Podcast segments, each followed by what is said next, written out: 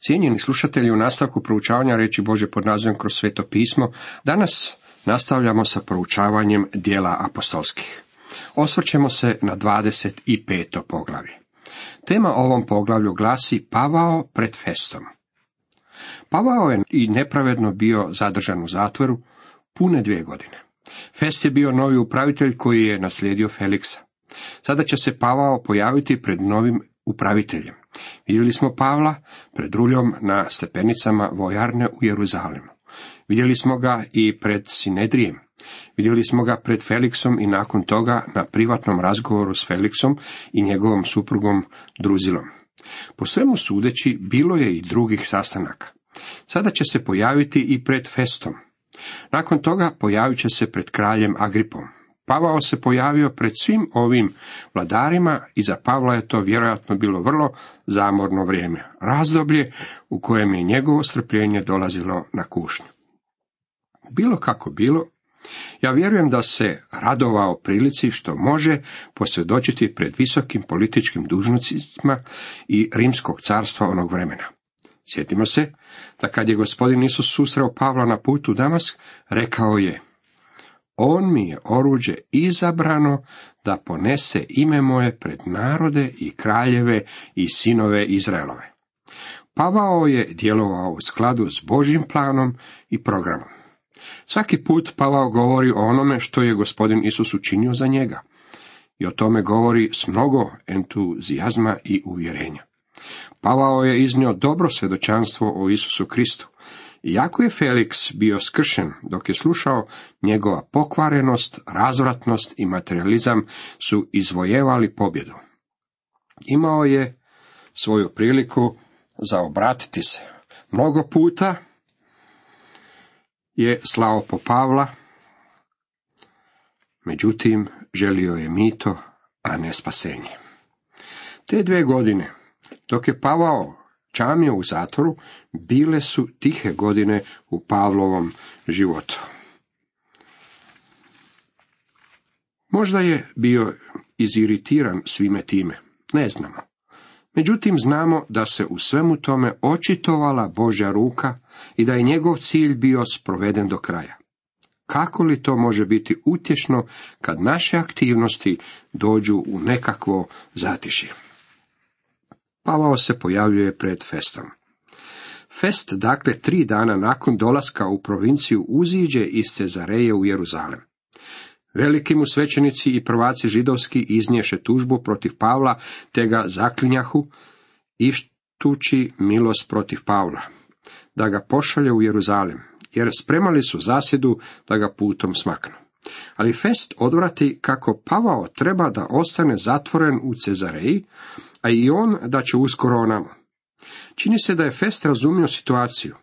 Ja sam mišljenja da mu je Felix rekao o tome da Pavla ima za uznika i mislim da je objasnio pod kojim se to okolnostima desilo. Siguran sam da je rekao Festu da ga je doveo u Cezareju kako bi ga zaštitio od toga da ga židovi ubiju.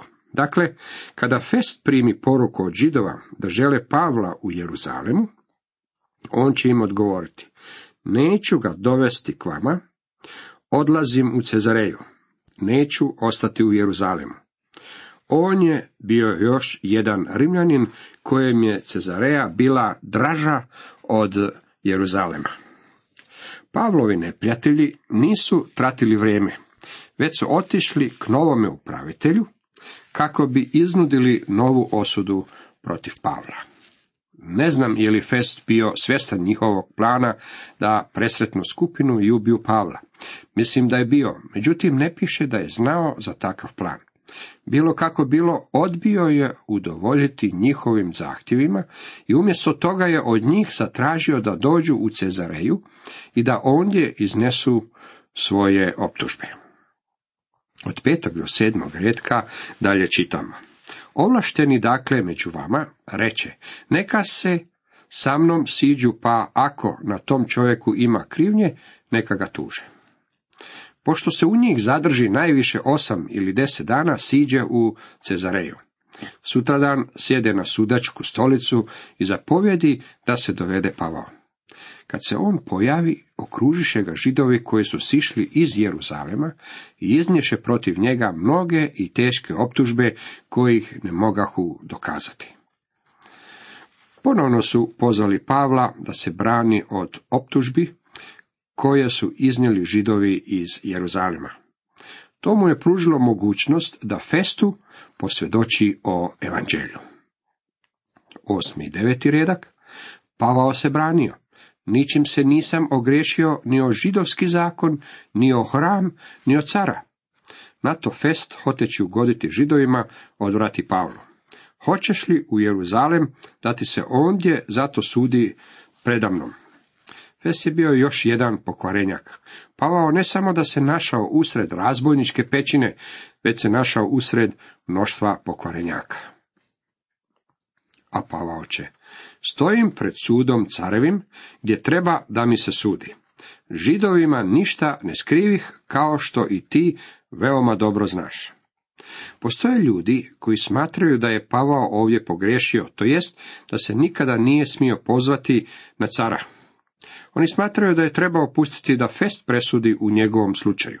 Dragi prijatelji, zar ne vidite da je Fest želio Pavla upotrijebiti za postizanje vlastitih političkih ciljeva? Fest je želio Pavla odvesti u Jeruzalem. Možda je Fest primio mito od židova koji su došli iz Jeruzalema. Ja okljevam s kritikama na Pavlov račun. Mislim da ovdje nije učinio nikakvu pogrešku. Pavao je bio rimski građanin i upotrijebio je svoje građansko pravo, što je bila normalna i prava stvar koju je mogao učiniti. Vratiti se u Jeruzalem svakako bi značilo Pavlovu smrt. Nije namjerno sebe želio učiniti mučenikom. U stvari, činio je što je mogao kako bi izbjegao mučeništvo. Dragi moji prijatelji, danas ima ljudi koji nose košulje od kosreti, a Bog im ih nije dao. Drugim riječima, oni vole zauzimati položaj mučenika. Susreo sam mnogo ljudi koji su mi rekli da bih se trebao radovati zbog toga što imam tumor jer sada mogu patiti za Krista i možda umrijeti za Krista. Pa mogu vam reći da se ja ne osjećam tako u svezi s tim. Želim se riješiti tumora. Želim živjeti. Mislim da se osoba nalazi u duhovnoj i umnoj depresiji ako želi na sebe odjenuti tu košulju od kostreti i leći na ledeni pod. Martin Luther pokušao je to učiniti i uvidio je da time ništa ne postiže. Sjetit ćete se da se dvije godine prije ovog događaja gospodin ukazao Pavlu i obećao mu putovanje u Rim. To je ono što se dešavalo ovdje. Pavao je otišao u Rim prema Božoj volji. Bio je u okovima, međutim, gospodin mu nije rekao kako će stići u Rim. To je bio Boži način rada u Pavlovom slučaju i životu.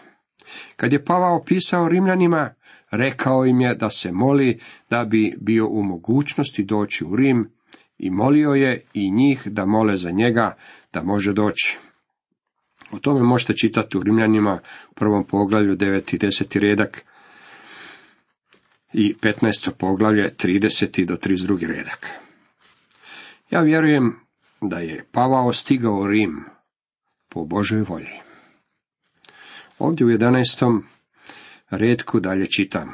Ako sam pak doista što skrivio, učinio štogod što zavređuje smrt, ne izmićem smrti. Ako li pak ne stoji ono zašto me ovi tuže, nitko me ne može njima izručiti. Na cara se prizivljem. Ovim riječima zapažam ton nestrpljivosti. Rim je bio poznat po svojoj pravdi i Pavao je poštovao vlast.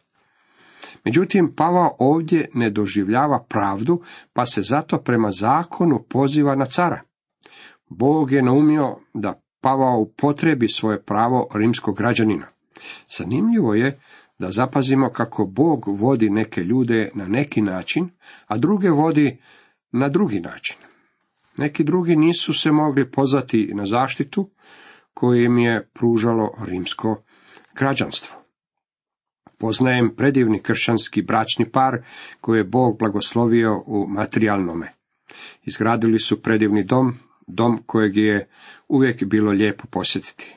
Čovjek mi je rekao da je došao do stanovitog uvjerenja i da svoj dom želi otvoriti za kršćansko svjedočenje koliko god je to moguće. Zato sam ga upitao, jeste li se ikada zapitali da vas je Bog blagoslovio u materijalnom smislu zbog toga što je znao kakva ste vi vrsta čovjeka i jer je znao da ćete svoj dom upotrijebiti za takvu službu. Zatim sam mu još rekao, možete spokojno zaspati svake večeri znajući da tvorite Božu volju time što svoj dom upotrebljavate za svjedočanstvo za njega. Meni gospodin nije dao takav dom, jer očito nije naumio da ja svoj dom upotrebim za takvo što. Što je gospodin učinio za vas, dragi prijatelji? Što god to bilo, trebali biste to upotrebiti za njega. Ako se nalazite na političkom položaju, trebali biste takav svoj položaj upotrijebiti za njega. Ako vam je gospodin stavio nešto u ruke, upotrijebite to za njega. Sjetite se da je Mojsije imao štap u ruci, samo štap, međutim trebao ga je upotrijebiti za Boga. To je misao prisutna u ovome stihu. Pavao je imao svoje rimsko građanstvo. Bio je to štap u njegovoj ruci. Upotrijebit će ga, upotrijebit će ga za Boga. Mislim da Pavao ovdje nije načinio nikakvu pogrešku. U dvanaestom redku čitamo. Tada se Fest posavjetova s vijećem pa odgovori. Na cara si se prizvao pred cara Češići. Fest je prisiljen složiti se s Pavlom u ovome. Nije mogao Pavla spređiti da ode u Rim pred carev sud. U nastavku kralj, Agripa i Berenika posjećuju Festa. U 13. redku čitamo. Nekoliko dana poslije dođu kralj Agripa i Berenika u Cezareju da pozdrave Festa. Fest je upravo stupio u službu kao novi upravitelj. Zato je kralj došao da ga posjeti. Mislim da su političari djelovali udruženim snagama. Svi su oni pripadali istoj stranci. 14. i 15. redak. Kako se ondje zadržaše nekoliko dana, izloži fest kralju to o Pavlu. Ima neki čovjek, reče, što ga je Felix ostavio uznikom. Kad bijah u Jeruzalemu, iznješe veliki svećenici i starješine protiv njega tužbu i zatražiše osudu. Agripa i Berenika ostali su ondje dosta dugo. Doktor Luka to naziva mnogo dana. U hrvatskom prijevodu stoji nekoliko dana. Na koncu im je ponestalo materijala za razgovor. Čak i kralju i upravitelju je ponestalo tema za razgovor. Kad je došlo do zatišja u razgovoru, Fest je rekao, trebao bih ti reći o uzniku kojeg ovdje imamo. Njegov je slučaj čudan i neuobičajen. Zove se Pavao i Felix ga je uhitio i doveo ovamo. Felix mi ga je ostavio. Volio bih da ga poslušaš. 16. rijedak. Odgovorih im da u Rimljana nije običaj izručivati kojega čovjeka prije, nego li se optužen suoči s tužiteljima i dobije prigodu da se brani od optužbe. Htio bih vam skrenuti pažnju na ovo. Mi ponekad mislimo da rimski zakon nije bio pravedan zbog toga što smo vidjeli kako je bio izvrnut u slučaju suđenja gospodinu Isusu, kao i u slučaju suđenja apostolu Pavlu. Bilo kako bilo, ove nepravde nisu nastale zbog slabih zakona, već zbog pokvarenih političara. Mi danas još uvijek djelujemo na načelima rimskog zakona da se nikom ne može izreći presuda dok se ne pojave njegovi tužitelji i dok mu se ne dokaže zločin. 17. do 19. redak. Pošto zajedno dođo smo ovamo bez ikakva odkađanja, sjedoh ja sutradan na sudačku stolicu i zapovjedih dovesti toga čovjeka. Tužitelji ga okružiše, ali ne iznješe tužbe ni za jedno od zlodjela koja sam ja naslučivao, nego su protiv njega imali nešto prijeporno o svojoj vjeri i o nekom Isusu koji je umro, a Pavao tvrdi da je živ. Problem je uvijek u istoj stvari. To je uskrsnuće. Iz ovoga vidimo da je Pavao svjedočio o uskrsnuću Isusa Krista. Dakle, Fest je znao o tome događaju. 20. do 22. redka.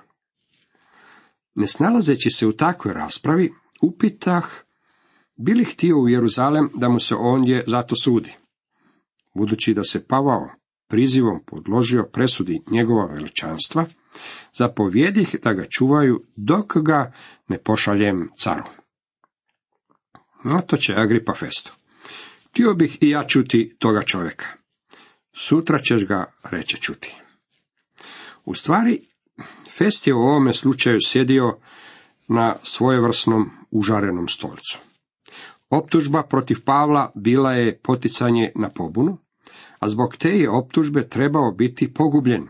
Međutim, Pavao nije počinio nikakvog zločina. Pavao se sada pozvao na cara. Što biste učinili s takvim zatvorenikom? Zato je Fest zamolio Agripu da mu pomogne. Ja sam mišljenja da je Agripa već ranije čuo o Pavlu i da je u stvari čeznuo da ga čuje.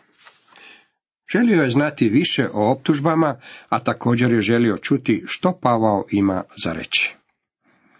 Zato su ugotovili sastanak. Zanimljivo je zapaziti kako su kralj i upravitelj upriličili ovaj sastanak. Čitavo su vrijeme oni u stvari ispunjavali pročanstva, iako sami toga nisu bili svjesni. Pavao se trebao pojaviti pred kraljevima i vladarima, kao što mu je to gospodin Isus i rekao. U nastavku saslušanje pred Festom i Agripom. 23. redku čitamo. Sutra dan, dakle, dođu Agripa i Berenika s velikim sjajem, te uđu u dvoranu zajedno s tisućnicima i najuglednijim gradskim muževima. Kad na zapovjed Festovu dovedu Pavla. Kakav li je to bio prizor? Kad je neki propovjednik imao veću publiku od ove, atmosfera je dramatična i s mnogo pompe i ceremonije. Pavao se u okovima pojavio pred ovim časnim skupom vladara i kraljeva. Fest je Agripu zamolio da mu pomogne formulirati optužbu protiv Pavla kako bi ga mogli poslati pred cara. Kad na zapovjed Festovu dovedu Pavla, reče Fest. Agripa kralju, i vi svi ovdje s nama nazočni, gledajte ovoga čovjeka. Zbog njega me sav narod židosti saljetao i u Jeruzalemu i ovdje vičući da on ne smije više živjeti. Ali ja nađoh da nije učinio ništa, čime bi zaslužio smrt, pa kad se on sam prizvao na njegovo veličanstvo, odlučih poslati mu ga. Ja nemam ništa pouzdano o njemu napisati gospodaru. Zato ga izvedoh pred vas, ponajpače predate kralju Agripa, da bih nakon ove istrage imao što napisati. Čini mi se doista besmislenim poslati uznika, a ne naznačiti optužbu protiv njega.